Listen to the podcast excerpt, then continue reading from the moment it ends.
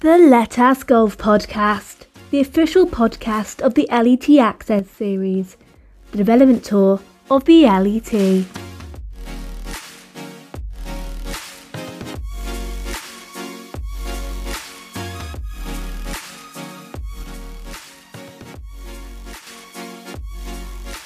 Hello and welcome to the LETAS podcast. We'll go to on all the news, gossip, and insider knowledge of the LET Access series with yours truly, Livy Bottomley Dakin, the media official for LETAS. Every week, we will have guests ready to open up about the world of life on the tour and give you an insight of the life of a golfer I'm so excited and I cannot wait. It's our first ever episode for 2023. Well, our first ever episode ever. And what a great year 2023 is going to be at LETAS. We're back with 17 events in seven countries across Europe, giving all our fantastic players a great platform to compete and progress in their golfing journey. Players will be competing for a prize fund of 757,500 euros, which is an increase on the total purse announced at the start of the last season. This is thanks to four tournaments who have increased their prize fund the Montauban Ladies Open, the Amundi Czech Ladies Challenge, and the Schmorum Ladies Open by EC Drive, and of course the highly anticipated Rose Ladies Open. Here at LETAS, we're so committed to growing the women's game and we're really excited for the year ahead. But before the season gets underway at the Santander Golf Tour in Girona on the 1st of March, I thought I'd take the opportunity to reflect on last year. Now, in last year's season, six players clinched cards for the Ladies European Tour for 2023. Germany's Chiara Noja, before she achieved the impressive feat of winning her maiden Ladies European Tour title at the Aramco Team Series Jeddah at just 16 years old. New Zealand's Momoka Kobori, Germany's Patricia Isabel Schmidt, Dutch golfer Lauren Holme, and Sweden's Anna Magnusson. But only one person emerged on top last year, and that was Czech golfer Sára Kousková, who was crowned LETAS Order of Merit winner and Rookie of the Year after winning three times in her maiden season as a professional and securing LET status. And Sara is joining us today on the podcast to talk about life on LETAS, her tips for success, and what she gets up to away from the course. I can't wait. Everyone ready? Let's dive right in.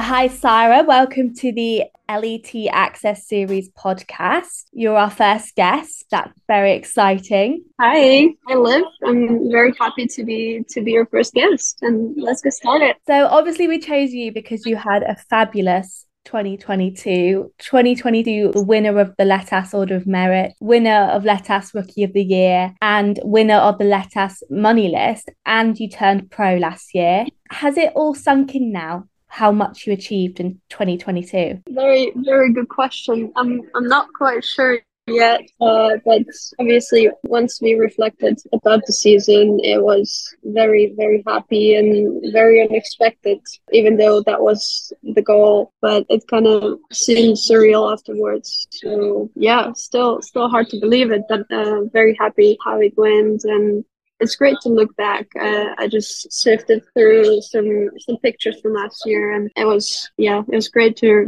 kind of reflect on those moments and, and happy memories. So, what would you say were your highlights of 2022? Best moments on the golf course? Oh my gosh, so many. I guess I remember all those wins, but also the moments where I struggled a little bit and and kind of went through through the process of the Order of Merit and uh, still trying to golf for for earning my card. But it was it was great memories on and off golf course.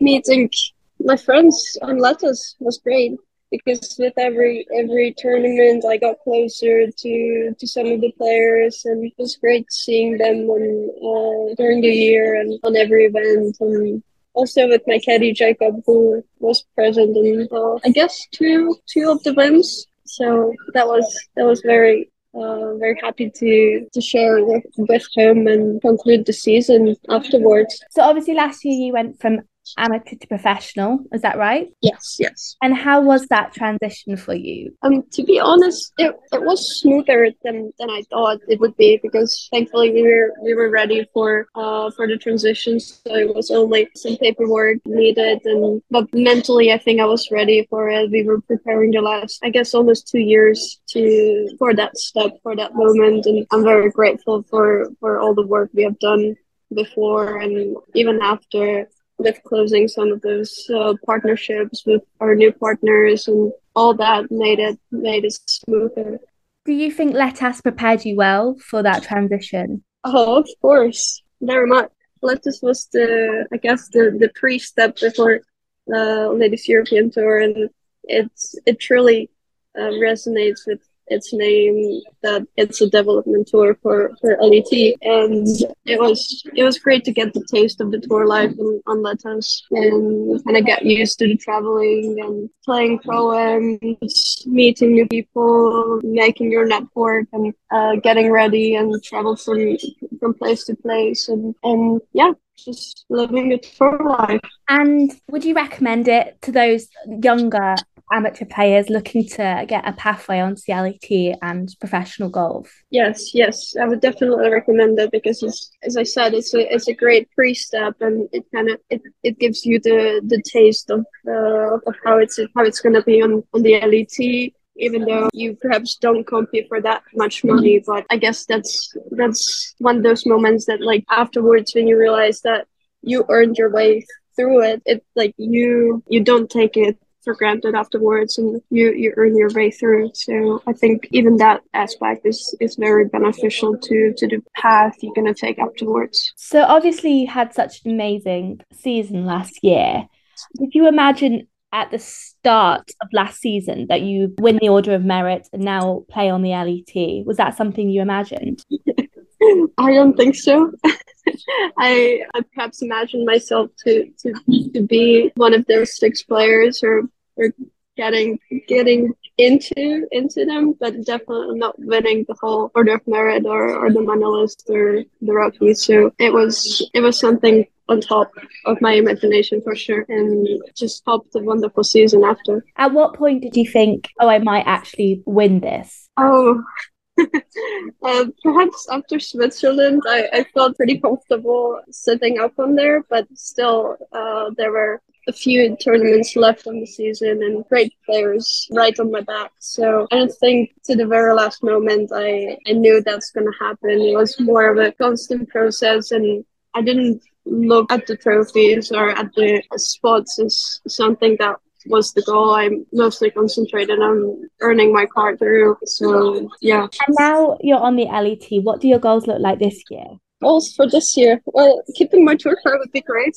And you know, I guess I wish to aim to like a top 35, top top top 30 on the LET order of merit. I think that would be a, a great season if I can manage to do that. And yeah, perhaps getting into one of the majors that would be a nice accomplishment too. But we'll see how everything goes there and yeah, just kind of establish on, on the LET and taking one mission at a time.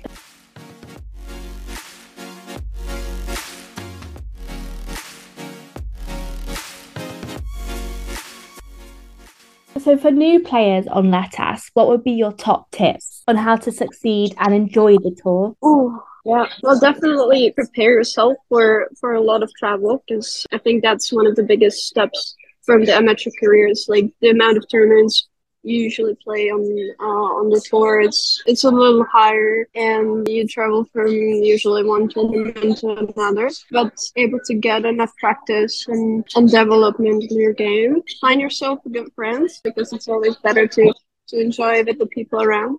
Okay, okay. So I think for for getting ready on the LET access is like I would definitely consider the amount of travel that you undergo during the season because you usually travel from tournament to tournament and uh, the volume and the amount of tournaments is usually a little bit higher than in amateur golf or uh, some of the pre steps you, you might take. So, uh, yeah, get used to traveling, but also space it well for getting enough practice and, and developing your game. I think that's really important during the season as well. And then just find yourself some good friends on tour because it's always better to enjoy it within that group and people you're you're comfortable and happy with. Fabulous.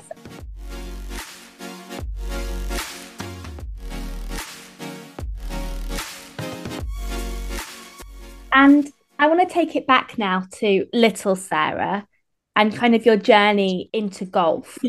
so, um, so how, how did it start? When did you pick up your first club? Okay. Um, well, my dad brought me to the game. Started playing kind of when I was born, and then once I grew up, uh, I guess I was about five years old. I wanted to go with him to try to try golf. And there was this tournament for him and a little program for kids. So i was able to try it there and i guess i, I really liked it. And soon after started visiting this this academy and one of the local courses in uh, in the west of czech republic where, where i grew up. And, and yeah so kept practicing there and a very happy moment happened in October 2005 when uh, I managed to win one of those little tournaments on the chip and putt course uh, as a little kid, and I really liked it. And uh, seeing my parents being happy afterwards was one of the strongest moments I, I had and, and still remember.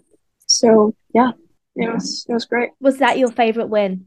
Still? Oh, not sure of the favorite, but it was it was very sweet, and I guess you always remember the first one. And was becoming a professional golfer something that you always wanted?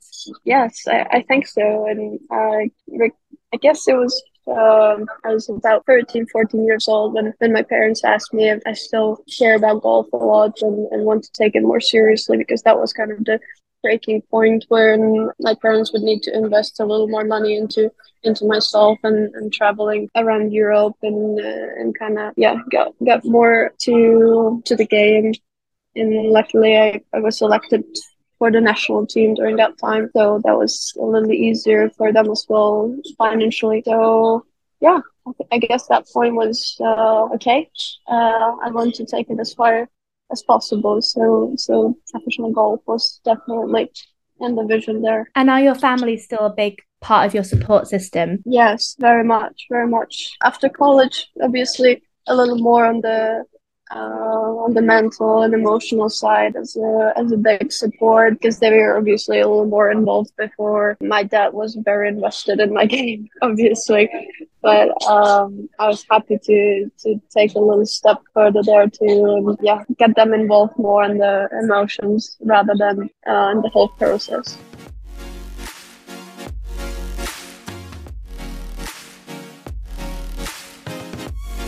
And you spoke a bit about, about off the golf course there. So, do you have a particular hobby off the golf course? I think I read somewhere that you're you're an artist. You did art at university. Yes, yes. I studied art in uh, in Texas, and uh, I guess it's a very part, a uh, very big part of uh, my identity as well. I love to do it, and uh, I love getting inspired, watch the beauties of life, I guess, admiring uh, the nature. And uh, I work with wood a lot too.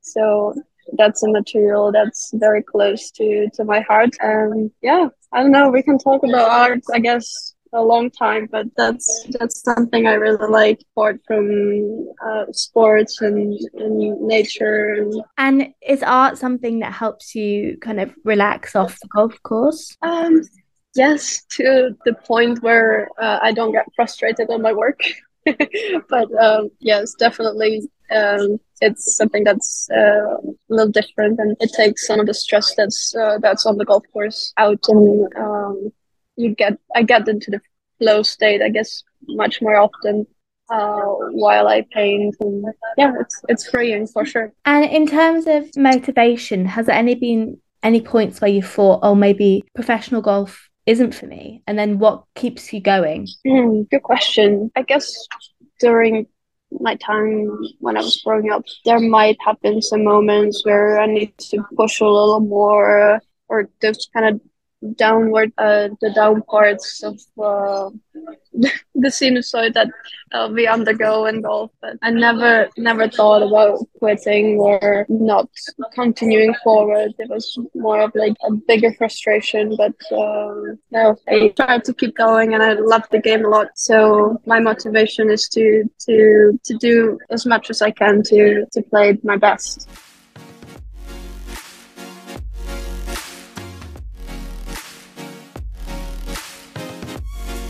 So you just mentioned that you love the sport a lot. That moves us on to how I want to end this podcast is a quick fire round. So me just okay. throwing some questions and you just answering them as quickly as you can. Um, so my first one was what do you love about golf? Um, I love when I'm able to pick the ball up off the ground and, and see it in the blue sky, how it how it flies. That's very I feel like that's very artistic of you, that description. um, and what's your last thought before you hit the driver? Ooh, um, I think, or I wish it's the it's the target where I where I want to hit the ball. Doesn't happen all the time. and your dream fourball? Uh, I think Annika Sorenstam would be a great playing partner. Uh, obviously, seeing Tiger Woods in action from a very close distance would be amazing too. And I guess one of those legends involved there would be mm, Arnold Palmer as well. So that would be amazing. Good choices. And your best secret talent? Oh, my best secret talent. Um, I don't know. Um, there's nothing that can pop into my head. Um, I don't know. I really don't know. Let's start. Uh, to be honest, I don't think I could answer that one either. Um, so, have you ever heard of Desert Island Disc? A desert what? Island Disc. It's a radio show in Britain where we ask. Oh no! We ask for no. what you would take if you were stranded on a desert island. Mm-hmm. I was going to do a LET Access series Desert Island Disc. So okay. I would ask for one song, one book, and one luxury item you can have if you were stranded on a desert island. Oh, one book, one song, you said, and one luxury item. Yes. Okay. Um, a book.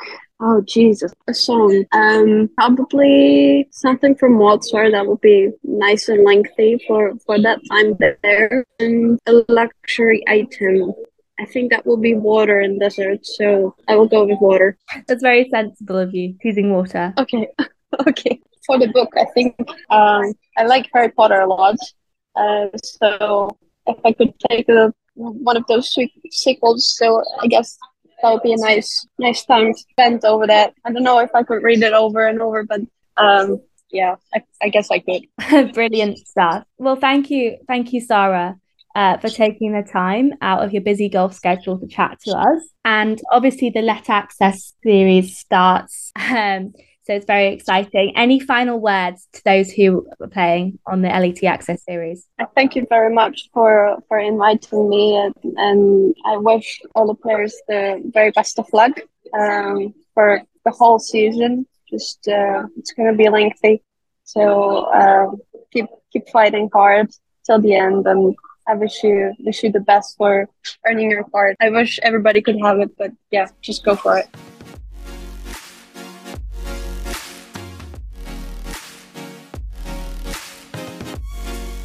And that's a wrap on the first ever episode of the LET Access Series Golf podcast.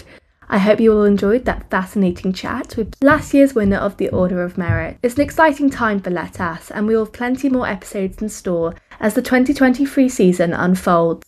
Episodes will be coming out every Tuesday moving forward, so make sure you leave us a five star review for Sarah, not for me, and subscribe on all the usual podcast channels. Remember to follow us on socials at LET Access. Finally, a good putt and good luck to all the LETAS players starting off their season in Spain. Goodbye, see you next week.